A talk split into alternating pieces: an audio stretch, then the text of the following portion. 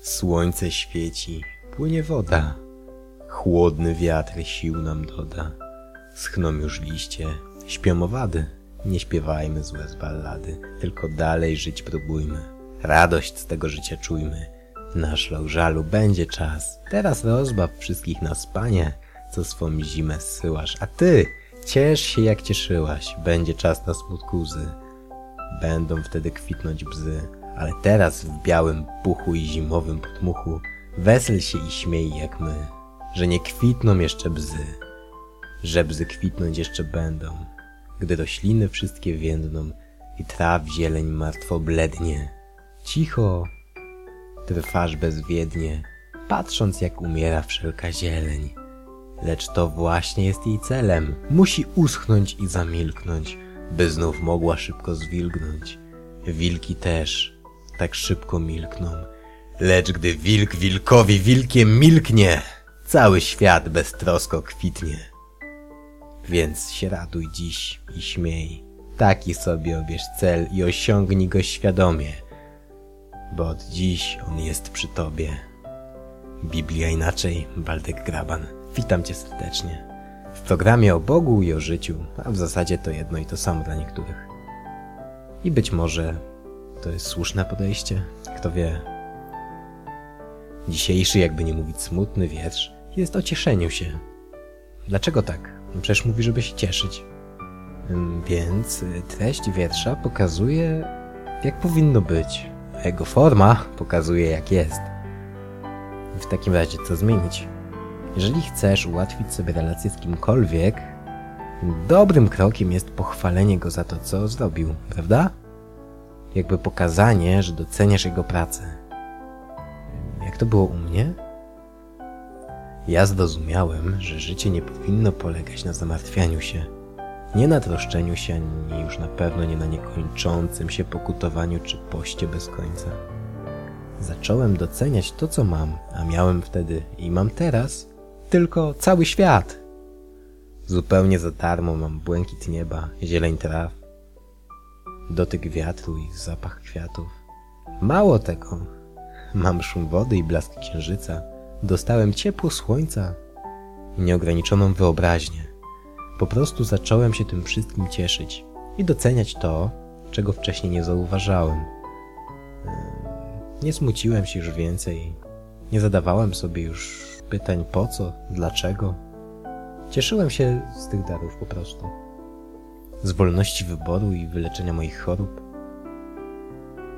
Pan docenił moją miłość do świata.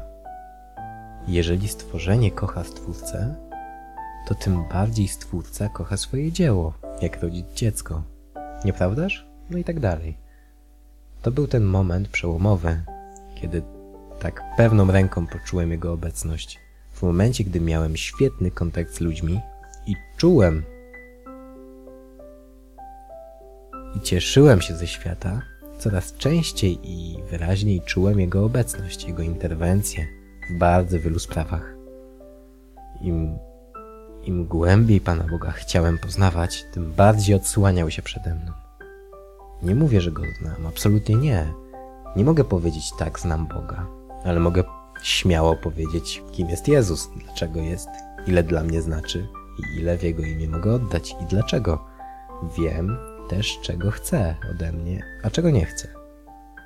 Bo mówi do mnie, a mówi, bo ja tego chcę i o to go proszę. Oczywiście dobry kontakt z ludźmi czy naturą nie jest ani warunkiem, ani niczym w ogóle, by zbudować z Jezusem osobistą relację. Mówię tylko, jak to było u mnie w moim przypadku. To właśnie jest najfajniejsze i najgorsze zarazem że nie ma żadnych zasad, warunków, wzorów, ani niczego, ale hej, osobista relacja czy szablonowa relacja?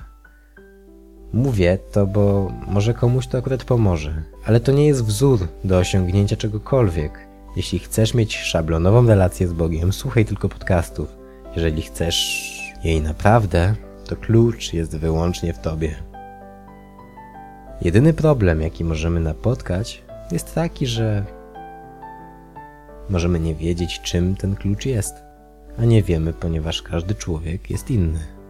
Każdy też człowiek, by złapać kontakt osobisty, Czyli taki szczery i prawdziwy, bezprzewodowy i nielimitowany potrzebuje czegoś zupełnie innego, innego bodźca. I każdy człowiek musi go w sobie znaleźć. To jest trudne, ale dla chcącego nic trudnego, prawda? Naprawdę, szczerze mówiąc, czasem wystarczy po prostu szczera chęć i miłość. W następnym odcinku, w środę, za tydzień, opowiem trochę o tym, jak ten klucz odnaleźć i czy w ogóle jest to konieczne.